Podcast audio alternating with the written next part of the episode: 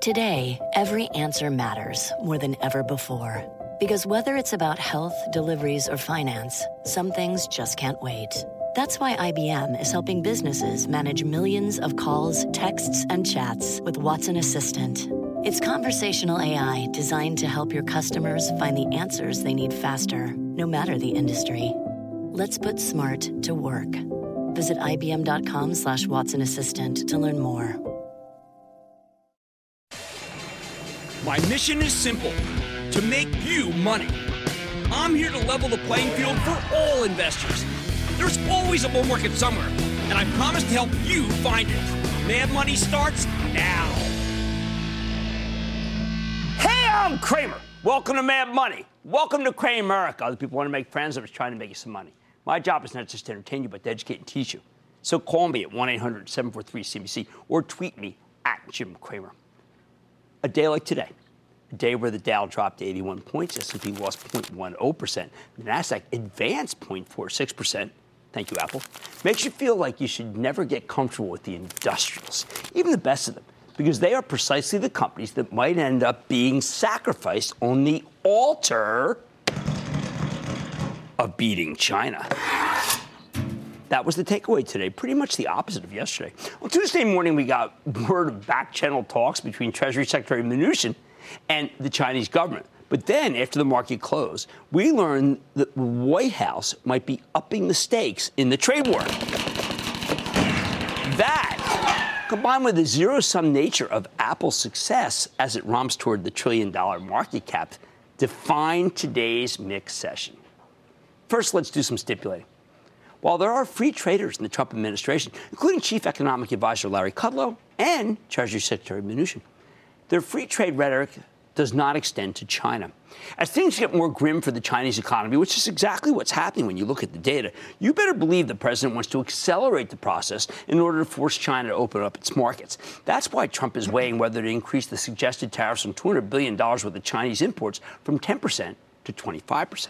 Now, the president has two advisors Mr. Outside, Robert Lighthizer, he's the U.S. Trade Representative, and Mr. Inside, Peter Navarro, his Director of Trade and Industrial Policy. And these guys are definitively not free traders. They believe that China has totally taken advantage of us. They see trade in zero sum terms. There has to be a winner and a loser. Now, what would winning look like to them? Well, they want no more joint ventures with bogus Chinese companies that steal our technology and take half of our company's profits. No more targeting American industries like steel in order to create jobs in China by destroying jobs here. No more dumping either. These guys get a lot of flack for being protectionist, but when an American Express gets approved to do business in China, it shouldn't have to do it with a joint venture. When a Qualcomm tries to merge with NXP Semi, the Chinese government shouldn't block it on some sort of bogus monopoly theory. When our industrials want to do business in China, they shouldn't have to give away their trade secrets. Lighthizer and Navarro want China to operate like every other country we do business with. And despite all the hand wringing about how tariffs destroy commerce, I think the stock market has been doing pretty darn well. So, in part because of a budding perception that the Chinese have more to lose than we do. There's dissent among Chinese academics we just learned about, about the direction of the government's stance with our trade policies. There's a recognition that the decline in exports and the layoffs that come with them simply may not be tolerable. That's why the White House believes we can win this trade war. Now, it's possible they're misreading the Chinese government. Maybe they'd rather take the pain than be seen giving in to the West. But there's reason to think that's not the case anymore, that the war's winnable. That's why it's really hard for the president to say, you know what, we have to start, we got to start worrying about Boeing sales or Caterpillars or 3Ms. No, that's not his agenda. I joked this morning when we came up with FANG. Now maybe we need a Navarro basket, an ETF with a group of stocks that goes up or down on the truces and turmoils and slings and arrows of a trade war. You see the Chinese oriented industrials rally off of Steve Mnuchin's constructive rhetoric. You buy a Navarro basket made up of Boeing's, Cummins, Honeywell, United Technologies, 3M, and a bunch of others. Then, before the boom gets lowered on the Chinese, you sell, sell, sell, sell, sell, sell. Or maybe you even short your Navarro basket. And then, now today's other big storyline, Apple, is also kind of a zero sum game when Apple does well, it's so powerful these days that unless you make components for their hardware or you've got an app in their app store, their stock may not benefit nearly as much as you'd expect. Even Apple suppliers can have a tough time because Apple has the bargaining power to, let's say, hurt if not crush, their gross margins. In the trade war, Apple's a bit like Switzerland. It's a dominant company in so many markets because while it's only the third largest cell phone maker in the world, it owns the premium market, the most lucrative portion of the entire mosaic. Apple's been making a killing in Greater China and putting up some fabulous numbers there for the quarter. But what really makes them immune to tariffs, I think, is employment. Apple suppliers and assemblers put hundreds of thousands of people to work in the People's Republic. If China were to slap a tariff on iPhone, iPhones, they'd actually be cutting off their nose to spite their face. More important, in the stock market, Apple doesn't generate a lot of pin action. In the old days, people thought of it as a tech stock, but these days, people are realizing more and more that with its incredible ecosystem, its fantastic brand loyalty, and of course, that service revenue stream, Apple's more like a consumer product stock, razor, razor blade model. I just wish some major Wall Street house would transfer coverage from tech to consumer products so we could see how much cheaper Apple stock is versus some really good companies, but that are very expensive Clorox, Procter & Gamble, Coca Cola. In short, what's good for Apple is good for Apple. But what's bad for, say, Facebook is bad for a vast swath of tech stocks. Apple punches below its weight in terms of pin action. Facebook punches well above its weight, and right now it's punching hard. Makes sense. Facebook represents advertising, the cloud, privacy issues, and bad press. It's easy to extrapolate from Facebook. Apple, on the other hand, is kind of a sui generis situation. Hard to extrapolate from them. One other thought. This market gives you endless buying opportunities. We saw the banks get slaughtered when rates were going lower, right? Now rates are going higher again, and the Fed signaled today they're going to keep rising. The banks are superb investments, very cheap stocks. Drug stocks got slammed off of some presidential criticism, but then their earnings came out and they were so strong that the stocks were too cheap. Suddenly they've become beloved again. Today's hated group, the retailers. Many of them got crushed from rumors that business isn't that strong. I'm not buying that. I think the last three months are the least important months of the year for retail, and I do believe that back to school will be quite robust. That means you'll have a lot of places to win. I know there are concerns about the new tariffs. If they're put in place, won't they hurt the retailers?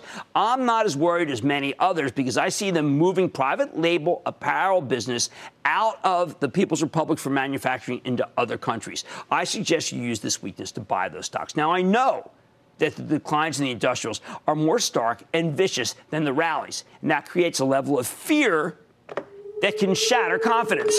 All I can say is that you shouldn't own these industrials unless you think that we're going to win the trade war relatively soon. I think we will, as long as people remember that winning doesn't necessarily mean that China has to lose. I think it just means that, that we get to win as much as they do. The bottom line if you can't deal with the volatility, if you can't use the panic attacks to Buy, buy, buy! Go all index funds, will you? Because the moves will only be exacerbated until the Chinese blink. And then you'll catch a move that could be extraordinarily bullish. But until that happens, the forecast remains delicious pleasure followed by maximum pain.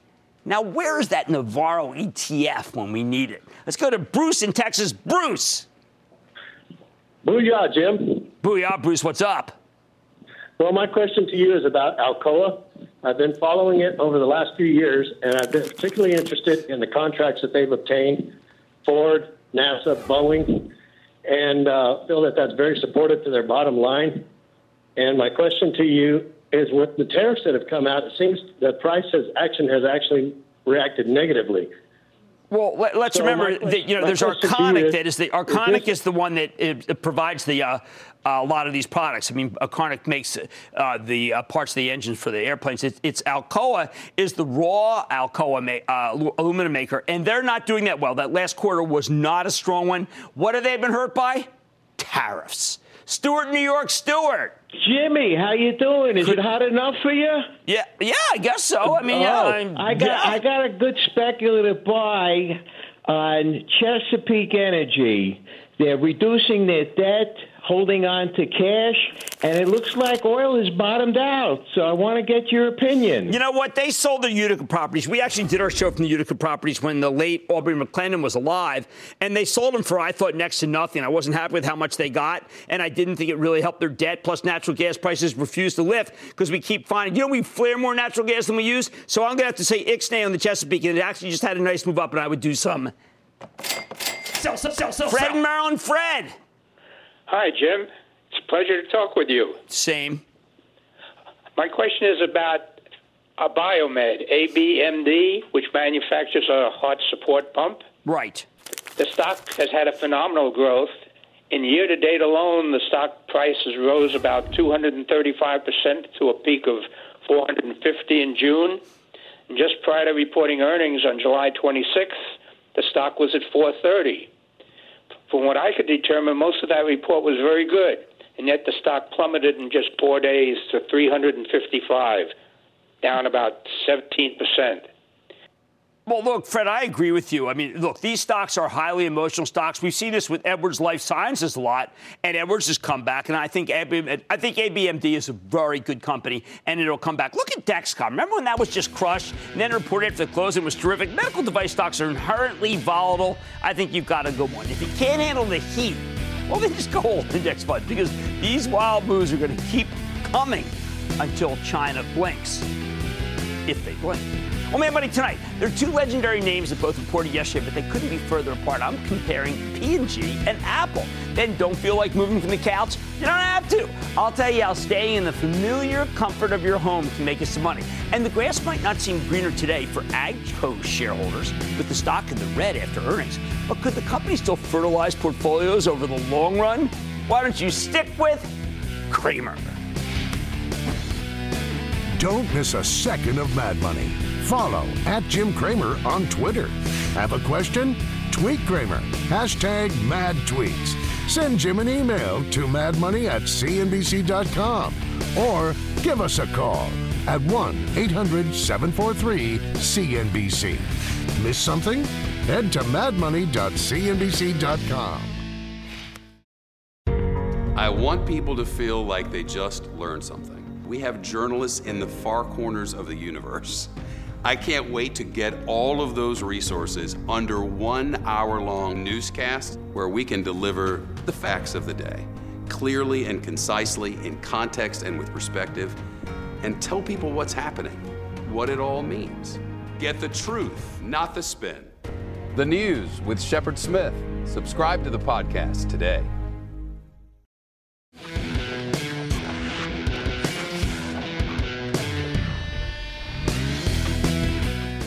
If your grandfather hadn't worn it, you wouldn't exist. That's the inscription on the back of my Old Spice deodorant bottle, and every time I read it, I smile because indeed, my grandfather used Old Spice. And truly, in the mindset of my era, that's exactly why I buy it. I stayed loyal to it from the days when I first needed to wear deodorant, or at least when I first realized I needed to wear deodorant. Will I ever switch? No, no more than I would ever switch from the Apple ecosystem to some who cares handset company. But Apple gets a heck of a lot more out of that brand loyalty than Procter & Gamble, the parent of Old Spice, does. Yesterday, Procter & Gamble reported in the morning and Apple reported in the evening, and they couldn't have been more different.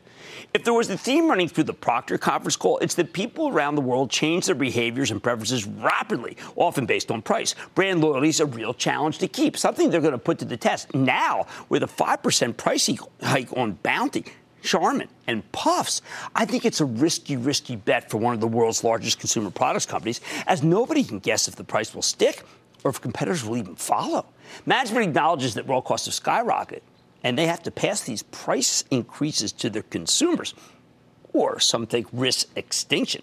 Maybe that's fine for tissues, but with important lucrative franchises like grooming already decreasing 3%, it's an open question whether Procter can possibly get away with it for some of these products. Now let's consider Apple. It's got a 96% customer satisfaction rating on all of its products. A list is quite prodigious these days, including a 98% satisfactory uh, level on the latest iPhones. Remember, those were supposed to flop, right? No one was ever going to buy a phone uh, with a pain in the butt facial recognition for $1,000. Totally wrong. Most popular ever. As CEO Tim Cook says, the customer sees the value proposition, seizes it. Or another way to look at it, the buyer's willing to pay the freight. Apple has a $9.5 billion service revenue stream growing this quarter at a 31%, 31% clip year over year, and not to mention 300 million paid subscribers. When you have those customer satisfaction numbers, when you can pick up market share as easily as Apple can because of its reputation, then sure, you can get away with raising the average price of your phones from $606 to $724 as they did this quarter. Now, the most important number in the consumer products lexicon is organic growth. I like to think it's a sign of winning through innovation, adding new categories and product lines. Procter gave you a paltry 1% organic growth this quarter. Apple, now there are so many different growth measures, but all of them point to what I can only describe as a double digit blend, and a consistent one at that, with accelerating revenue growth. It's not just new phone sales that get customers to lovingly embed themselves deeper and deeper into Apple's web. Tim Cook talked about how an Apple Watch may intrigue an Apple phone user, and vice versa. Procter & Gamble, it has no ecosystem anymore. Nobody links any of its myriad products with each other. I used to use Old Spice body wash until one day I checked off a box for bath wash from this Dollar Shave Club. And now it just keeps coming and coming and coming to house automatically and endlessly. One less item in the grocery bag, so I ditched Old Spice. They didn't even have that product in Grandpop's day, so it's no betrayal. Oh, and let's not bury the lead too far. I always used to use Gillette razors and blades, but I switched even though I do like them. Why did I do that? Because you know what? I hated chasing down a clerk to open the stupid plastic case they're hidden behind. I think Gillette will soon need to cut prices dramatically if it wants to maintain its share. Needless to say, Apple shouldn't have that problem let's get back to the Old Spice example. That grandfather inside jokey come online on the back of the Old Spice container. Do you think that means anything to the Gen Xers and the millennials? Brand loyalty, an oxymoronic term in the traditional packaged goods industry. While I'm slinging some truth at you, in the new world, where are people increasingly buying things? Online. You don't even see the other side of the bottle, the side where the most promising part of the Old Spice shtick lives. Even if they knew what their grandfathers used, it no longer means anything. Now here's the punchline. Procter & Gamble stock sells for 17 times next year's earnings estimates. Apple, with a stock that I tell you to own, not trade, sells for just 15 times next year's earnings estimates. And that's without, uh, without backing out its a massive cash short. How wrong is that? I don't know. You be the judge. Let's go to Bill in Georgia, please. Bill. Hey, booyah, Jim. How are you? I'm real good, Bill. How about you? Good. Hey, real quick, my quest, my question is on Newell Brands, uh, symbol NWL. As we know, Carl Icahn has taken a position in this company, and I believe he's actually gotten some board seats. My question is, do you believe that this company is on the right track? I know there's supposed to be a stock buyback, but I haven't really seen a big enough bump for that. I wanted okay, to know your remember, opinion. remember, Carl's in, but he's friendly. Uh, it's Michael Polk that runs the company. It's got a 3.5% yield. I think that they're going to get a breakout quarter, not this quarter, but next quarter. A lot of things have gone wrong, including raw costs, but I think those can turn. I am a believer that the stock is going to work here, but it is not going to work like that. Brand loyalty doesn't mean much anymore, and that's bad news for P&G. Apple, on the other hand, it's so embedded in your life that you pretty much have no choice but to stay loyal to that ecosystem. Much more mad money in pizza, video games, parking on a couch. No, I'm not talking about your college years. I'm revisiting the stay-at-home economy tell you which stocks stand to benefit. Then I'll clue you into some new ways to profit from the rise in popularity of chilling at home. It's a one-two punch. And AGCO CEO has plenty to say to Donald Trump the last time he joined us. I think right now we have people in Washington who don't listen. They don't read, they don't listen, and they have a uh, maybe not the brightest background, I would say. Hmm. Now let's see if his message to Washington remains the same. So stick with Cramer.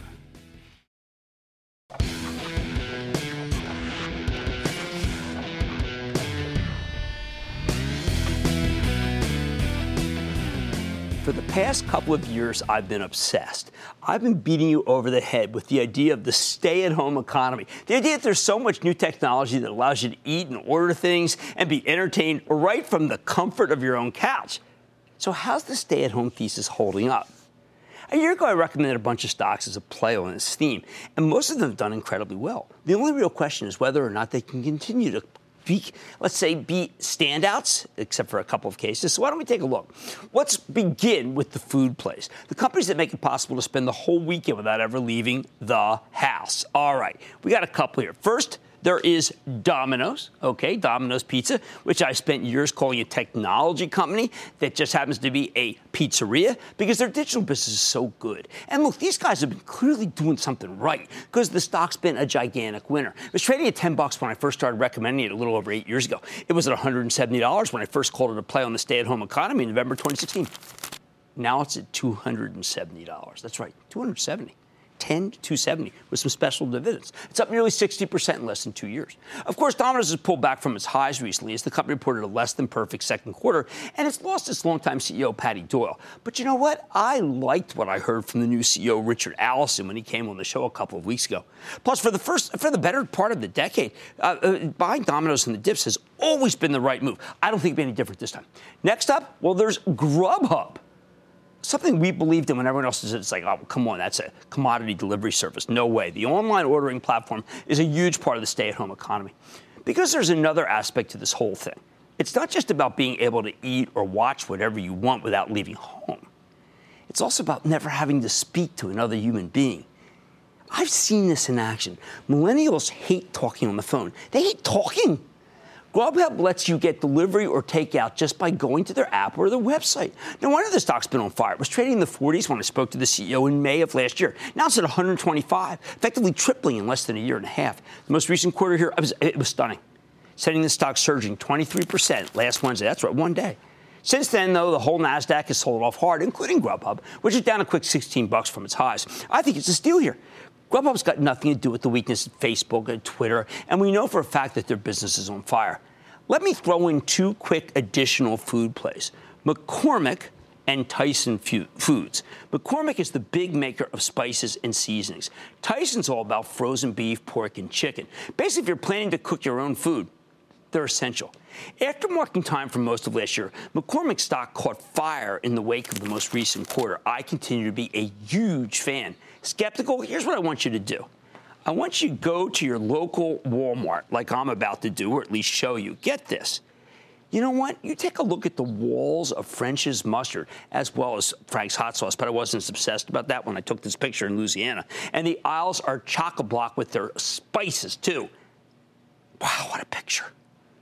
Tells a thousand words, doesn't it? Tyson, on the other hand, has been a real dog lately. It's down 29% year to date. Ouch. Now, they had to deal with a host of issues from product recalls to trade woes. Best thing I can say about Tyson is that the stock is now dirt cheap, selling to nine, nine times next year's earnings estimates. But it was a miserable conference call that I just got off of with them, and I got to tell you, there are easier ways to bargain hunt. I'm going to take a pass. Next component of the stay at home economy video games. The rising popularity of games like esports has turned this into a huge market as the technology behind video games just keeps getting better and better. Plus, you've now got a whole generation of adults who are practically raised by Nintendo. Which brings me to the big three publishers Activision Blizzard, Electronic Arts, and longtime Cramer fave Take Two Interactive. I've been recommending all three of these stocks for ages, but if we just look at how they've done over the past two years, the gain's pretty stunning. Take Two's up nearly 180%. Strauss Zelnick doing a great job there. Activision's up 82%. Bobby Kotick Worst performer is EA. It's, it's still rallied 66% over the same period, though. Now, 2017 was a terrific year for these video game publishers, but 2018 has been, let's just say, choppy. The new year started strong, but then all three stocks sold off hard in March and early April. Why? Because people were worried about the rise of these free to play battle royale style games, uh, Fortnite, for instance. They've become incredibly popular. Do not get me wrong, Fortnite, well, it's huge. It's got 125 million active players. But when Activision, EA, and Take Two reported May, they showed Wall Street that they're doing great and their bullishness translated into epic multi-month rally. However, in the last week, Take Two, Activision, and EA have all seen their stocks get smashed. First, EA reported last Thursday, and while the results were solid, the company's full year sales and earnings guidance well below expectations. Since then, the stock has plunged from 146 to 127. It was it came in too hot to that quarter. It's dragged down the rest of the group with it. Plus, the big tech sell-off hasn't helped, nor is the news this Monday that a giant hedge fund manager has placed a massive short bet against Nintendo. Even when Activision's Overwatch Esports League had BAFO numbers, it didn't make a difference. Much too much hot money had come their way. Where do I come down? Look, Take Two and Activision both report tomorrow. I still like both companies a great deal and I would view any additional weakness as a buying opportunity, unless either company says something incredibly negative that changes the equation. Honestly, though, it's hard to imagine anything that could actually seriously derail the long term story here, especially for Take Two, which has some huge titles coming out later this year, like Red Dead Redemption 2, which my gaming friends tell me is going to be the best ever. Oh, and let's not forget about Logitech. That's the maker of all sorts of computer peripherals, including specialized keyboards and mice and headsets designed specifically for gaming. Logitech's been dragged down by this recent tech sell-off, uh, even though the company just reported really very strong quarter on Monday. Management raising their full-year revenue forecast. I think it's insane. I think Logitech doesn't care if the traditional video game publishers are losing market share to Fortnite. They win either way. Yesterday's pullback, a gift. Finally, last but certainly not least, we can't really talk about the stay at home renaissance without addressing the elephant in the room. I'm talking about Amazon. This stock was trading in the low 800s when I first rolled out the stay at home thesis in October 2016. Now it's trading in the 1700s, almost to the 1800s. Amazon is a juggernaut. While other parts of FANG may be faltering, Amazon and Alphabet remain on fire, with Amazon gaining more than 53% year to date. This company is the ultimate disruptor in retail. Prime is one of the greatest bargains in history, and it gives them a nice recurring revenue stream. And of course, Amazon Web Services is the biggest player in the cloud. It's red hot. The latest quarter here was the thing of beauty. I've long told you that Amazon could turn on the spigot and make itself much more profitable whenever it wants. That gigantic earnings beat more than $5 per share when the analysts were only looking for 250 well, that proves it. We own Amazon for the Charitable Trust, which you can follow along by joining the ActionAlertsPlus.com club. I think any pullback, buy it. Bottom line, the stay at home thesis stands. Most of these stocks have given you tremendous gains, and many of them are still worth owning. Stay tuned after the break, and I'll tell you about some new stay at home plays. Let's go to Mark in Florida. Mark. Jim, how are you? Real good, Mark. How about you?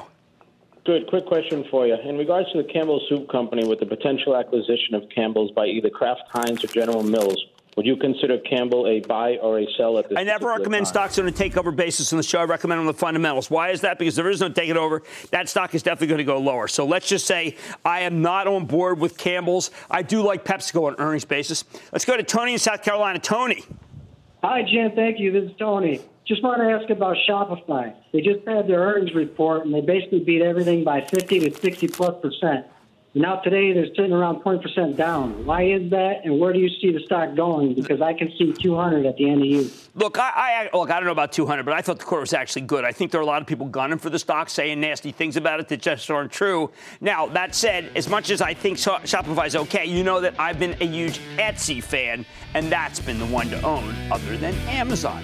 Calling all couch potatoes, most of these stocks have given you huge gains and are still worth owning as a play on the stay at home economy. Much more mad money ahead, including some other ideas about how to ride the stay at home wave. Then I sit down with the CEO of AGCO. Here's what he had to say about trade tensions the last time he joined us. It's uh, stupid to believe that uh, with this kind of protectionism you can achieve anything. How does he feel about the tariffs now? And of course, all your calls rapid fire in tonight's edition of the Lightning Round. So stick with Cramer.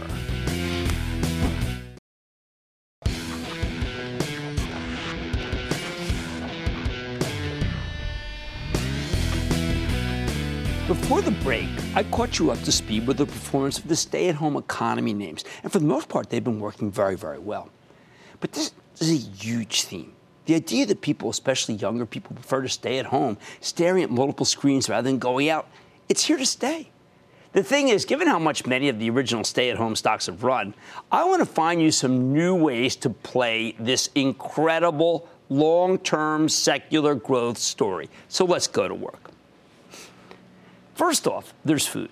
If you never go outside, you'll still need to eat. As I told you earlier, I still like Grubhub and McCormick, and I'm cautiously optimistic about Domino's here. Tyson Foods hasn't been working. So how about we replace it with a different packaged food play? Something like CAG. That's Conagra, uh, which uh, I've been recommending for a few months thanks to the strength of its frozen foods division. Conagra is a classic stay at home play. You stockpile their food so that you can heat it up and make it for yourself in front of the TV or the computer rather than going to a restaurant. What makes the stock attractive here? While the packaged food stocks have mostly fallen out of favor on the Wall Street fashion show, I'm a big fan of Conagra's recently announced acquisition of Pinnacle Foods. Pinnacle's Birds Eye brand will give them even more exposure to the frozen food aisle, loved by chintzy millennials. In this business, scale is everything. The deal makes them the second largest player in frozen after Nestle, and I think they'll be able to negotiate much better terms with the supermarkets going forward. At the same time, they'll, get, they'll be able to get more control over the transportation labor costs that have bedeviled, bedeviled the industry. Now, the market did not react favorably to this transaction. Many people felt that ConAgra is paying too much. I think the superb management team at ConAgra totally gets it. Plus, CEO Sean Connolly has terrific track record when it comes to integrating newly acquired properties, and also, by the way, divesting them. The Pinnacle deal turns ConAgra into a growth food stock, and that's a real rarity. The darn thing is still pretty cheap. Think of it as a play on the freezer aisle, which is integral to the stay-at-home economy. How about entertainment? A huge part of this thesis is that these days people have so many options on TV and on their computers, they just sit on the couch. And it's become a much more attractive proposition. Obviously, Netflix has been a real game changer because they realized before anyone else that people just want to binge watch their favorite programs at home. And they've given us some fantastic shows to binge on. Why go out when you can spend a dozen hours watching the latest season of Luke Cage? I mean, you know, right? Or how about Fauda? Have you seen that one? Now, granted, Netflix has really gotten slammed over the last few weeks. So last quarter was a major disappointment to a lot of people. The company missed its own subscriber forecast by more than a million users.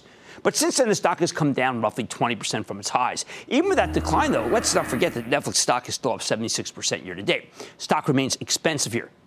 The most expensive of all, FANG this is a big but, but I have to say, I think that in one, two, three years, well, Netflix is still going to be a core component of what people watch. It's not going anywhere. It's still taking over the world. The value proposition of the N in our own FANG acronym is still incredible. Long term, I think the stock is still headed higher. And when you look back at this 20% pullback, you'll be probably kicking yourself if you didn't use the weakness to do some buying. Just be careful to buy it gingerly, gradually, the way down as a wild trader. Next stay at home entertainment play well, here's one I haven't talked about in ages because of all this merger and, and acquisition stuff Disney. For years, this media titan has been held back by declining subs at ESPN. That's right, they've been losing some subscribers in what was once the crown jewel. Stock has basically done nothing since 2015, as, as nothing did seem to trump that narrative of ESPN. So this year, Disney changed the entire conversation around its stock, which the uh, with the potential acquisition of 21st Century Fox's entertainment assets. After winning a bidding war with Comcast, parent company of the network here, Disney's getting some incredible properties if they can close on this deal. Uh, they're going to be in a fabulous position to either license their content to streaming video providers on very favorable terms, or to launch their own streaming platform, which is the idea they've been talking about lately. That's what they've done with sports they launched an ESPN subscription streaming service. I think it's working. I like it. The best part, even with the recent run, Disney still sells for less than 15 times earnings. And, and, and that's next year's earnings. This is a premium name, a premium company with premium management. Sells at 15 times earnings? That seems wrong to me. Who else wins from the stay at home economy? Here's one that I keep championing. I'm waiting for others to get behind. It's called Spotify. This company is the king of music streaming. They've got a powerful subscription based business model, and I adore the management team. They are brilliant. These guys are also so non promotional. They didn't even do an IPO. They brought Spotify public through a weird listing process designed to help their existing shareholders to take profits. I started recommending the stock at 145. Now it's at 180. Last week, though, it was trading as high as 199, since pulled back hard. What's happened here? Well, the stock rallied like crazy last Thursday after reporting a complicated quarter. Spotify's headline numbers weren't that great, but the user growth was phenomenal, with premium subscribers up 40% to 83 million. Stock caught fire. But then the big tech sell off crushed Spotify, and it's now trading eight bucks below where it was before it reported those amazing user numbers. I think that's crazy. This pullback is a gift, and I think the stock is a buy right here. Now, let me give you a very small, very speculative name that fits right in with the stay at home thesis.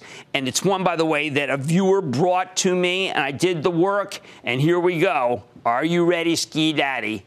Turtle Beach. Yeah, that's here, H E A R, for you home gamers. These guys make extremely high end headphones and headsets, which have become incredibly popular with the gaming community. The numbers here have been stunning, which is what's allowed the stock to rally more than 1,400% year to date. 1,400. The analysts are still scrambling to catch up. Again, Turtle Beach is incredibly speculative. You should only buy a stock like this with money that you're prepared to lose. But that said, if you want something high risk, high reward, it is still worth considering. Hey, speaking of audio, be on the lookout for the Sonos IPO later this week. A lot of people are excited for this maker of home speaker systems with double digit revenue growth, recent turn to profitability. Kind of feels like Roku to me. We'll have to see where the deal actually prices. But if it comes at a reasonable price, well, let me just say Sonos could be a good addition to any stay at home portfolio. Finally, I want to give you uh, one last tangential e commerce play. Everyone knows about Amazon, but how about Prologis? This is a real estate investment trust that owns logistics and warehouse properties. Their number one customer?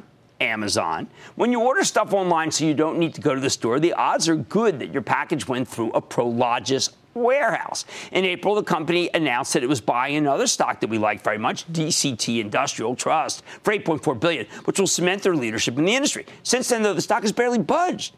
A lot of that is because the real estate investment trusts have fallen out of favor. Interest rates are rising yet. But Prologis isn't the kind of REIT that people own purely for its 2.9% yield as they've come on the show, they've told us it's a growth story, for heaven's sake. A growth story that's a fabulous play on e commerce, and therefore I'd be a buyer. The bottom line when you have a powerful long term theme, don't just sit on your winners.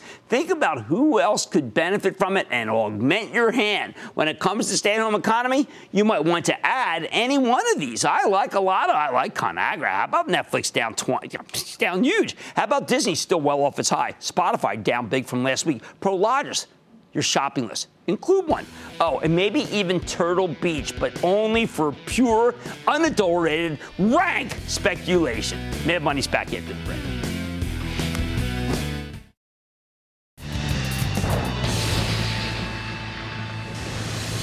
It is time. It's time for the lightning round. What is that? And then the lightning round is over. Are you ready, Ski Daddy? It's time for the lightning round. Here's I'm going to start with Sal in Florida. Sal. Jim, how you doing? I've been watching your show for 15 years. 15 and it's the years. best show on TV. Thank you. So, Jim, I want to ask you about Dropbox. The earnings are coming up on the 9th. Should I take a position? No, I want you to buy ahead of the quarter. Actually, I'm quite surprised that the stock did really a round trip. I believe the business is quite robust there. Not as good as Spotify in terms of going from free to pay, but I think it's terrific down here, and I would do some. Bye, bye, bye. Let's go to Paul in Alabama. Paul. Hey, Jim, this is Paul from uh, Alabama. Are you All right. familiar with MaxLinear? Why would you buy MaxLinear if Texas was just reported an unbelievable quarter? It's got that new old leadership, and I think it's a better book of business. That's what you want to do. Let's go to Judy in California. Judy. Hi, Mr. Cramer. Judy, so nice to talk to you. Thank you. Say, Thank what's you. up? Thank you for taking my call. I have a question on Terraform Renewable Energy. I did purchase some for the growth and the dividend. Yeah, I think it's okay. I think you're taking on a little too much risk. I don't want to be able to reach for yield, and that's exactly what you're doing. If you want a 7% yield, I would actually go with that Dominion uh, midstream because they just raised the yield, raised the uh, dividend, and I think that therefore it's safer. Just not my cup of tea. Let's go to Josh in Nevada, please. Josh. Hey, Jim, a big booyah to all your staff. Ah, they're smart. They make me look good every Especially night. Kathy, though. She's awesome for getting me on today, and she deserves a raise. I agree. But anyway, I wanted to uh, talk about AGNC today. Uh, Look, you're going to get an 11% yield, but the just 6% stock is going to do absolutely nothing. So you're sitting there taking that yield in, but you might be losing on your principal. That is not what I want. I don't. I want to get capital gains and I want an increase in distribution, not just that distribution. I think that thing is. I've been railing against it, and I continue to do so. I'm going to throw in Annaly, another one I don't like. Let's go to Wayne in Texas. Wayne. Booyah to you, Jim. How you doing today? All right. How about you? I'm doing fantastic, buddy. Another day of paradise. There you go. Thinking the same. Hey, uh, INT, World Fuel Services. Oh, I've Give looked me, at uh, that a million give me the times. Honestly, honestly, I've looked at it a million times. There's not a lot of growth there, and I think it's like a kooky little stock that doesn't have a lot of upside. How about we go to Primal in, te- in Texas? Primal. Hey, Jim. Hi, how are you? I'm a first time caller. Okay.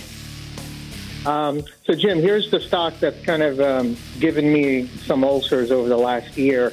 The name of the stock is um, Applied Optoelectronics. The ticker is AAOI. Fiber optic networks are so hard. I mean, geez, these are you taking your life in your hand stocks. I don't want to do this.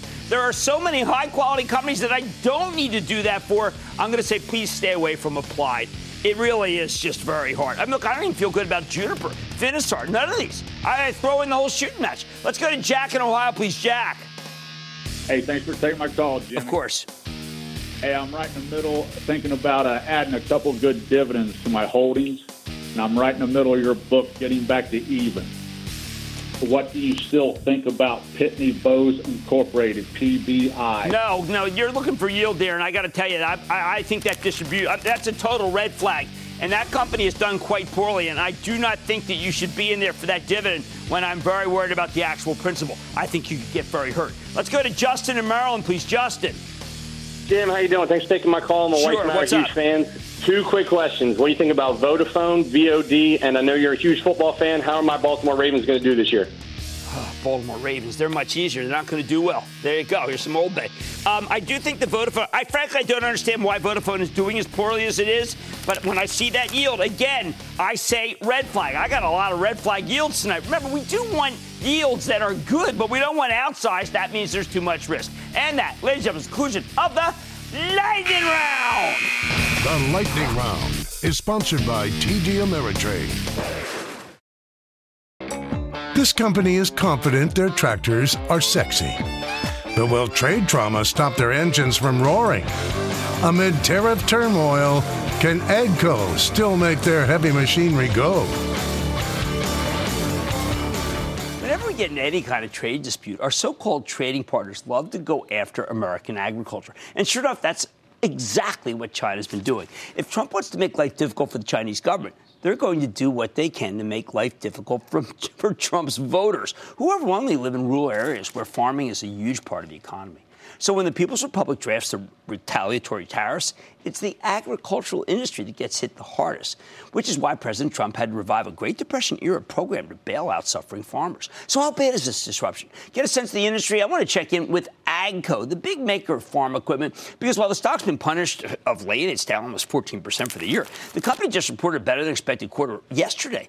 Yep, Agco delivered a 4 cent earnings beat off a buck 28 basis, higher than expected revenue, up 17% year over year. And you know the crazy part? North America was the strongest region, up 25% year over year. So, how worried should we really be about the impact of the trade war? And how is the farmer doing? Let's take a closer look with Martin Richenhagen. He's the chairman and CEO of Agco. Learn more about the company and the company's prospects. Mr. Richenhagen, welcome back to Mad Money. Good afternoon. Good afternoon. Okay, so Martin, I am confused about something. Last time, I have to admit, you had some choice words about our president and what trade wars mean and tariffs. And yet, when I look at your quarter, sir, I think that America, North America, which is supposed to be hurt so bad, was a fabulous area of strength for you. So try to explain to me, please, why tariffs are bad if your business is so darn good with the farmers in this country. Well, actually, I think farmers invested, and the main reason uh, most probably is that the farm equipment aged because they didn't buy so much during the last years. Plus, we also have uh, some very good brand new equipment. We just successfully launched our brand new big combine harvester called Ideal, and today we received the world leading design award, the Red Dot Award, which is, of course, very good for us. And this thing will sell next year, I promise you. All right, so Martin, uh, if uh, President Trump gives relief to farmers, I mean, really just, I'm talking about distributions from the uh, Treasury to the farmers. Won't they go and buy AGCO equipment? Isn't that what farmers do when they suddenly receive a big check? I think uh, hopefully that's what they do. So uh, we don't know exactly yet how that works. Uh, we are in contact with Sonny Perdue. You know that I know him from his time here in Georgia. We are headquartered in Atlanta, so we have a, a, very good relationship. And what I, of course, would like to see is something they did in other countries in the world, like in Italy, Spain, and France. They called it a scrapping law. So basically, they uh, sub- subsidized uh, investments of farmers uh, under the uh, uh, assumption that the old equipment would go out of the country, which would be great for the environment, less emission, le- less fuel consumption, and more modern technologies. All right, I want to ask you about raw costs. a lot of companies have been complaining that the cost of steel is going up, aluminum. You're a huge buyer of steel. What, what's it meant to your bottom line? Well, actually, that uh, is true. So that means our, uh, steel prices and aluminium prices went up substantially, uh, but we price for it. So that means we can't digest that. we have a very strong focus on margins, and we will basically come up with a program for the two years, 2019 and 20, to basically outperform the, the, the industry. And that, of course, you can't digest price increases for raw materials, so therefore you price for it. And finally, uh, farmers have to pay for it. All right, is there a, a point in time where uh, I want to own the stock of AGCO and not worry about South America? I mean, it always seems like one country is screwing it up, but at the same time, I guess the market's too big to ignore. I think that's the beauty of AGCO. We are so global that at the end this does balance out. So you might have a bad year in one region and then you have an excellent year in another region. So that means uh, South America, yes, they struggle right now. I see them coming back strong. So our order book is excellent. And what I think is now uh, China buys, or let's say will, and starts to buy beans from Brazil because of the uh, the problems here with with the U.S. Uh, and on the other hand, then uh, it looks like as the uh, EU comes uh, to a deal with uh, with the US and now starts to buy beans and corn from America. So that means things are shifting around. We prefer stability and continuity, mm-hmm. and we prefer free trade. But at the end, I think we can adjust to almost everything. Well, I've got to tell you, I think you're much more optimistic when we spoke last. But you also just just put out a terrific quarter. Martin Richenhagen, who's the AGCO chairman, president, and CEO. Great to talk to you, sir. Thank you so much. Look, stock is inexpensive. It's been exp- inexpensive, and it's made you money. Mad Money's back into the break.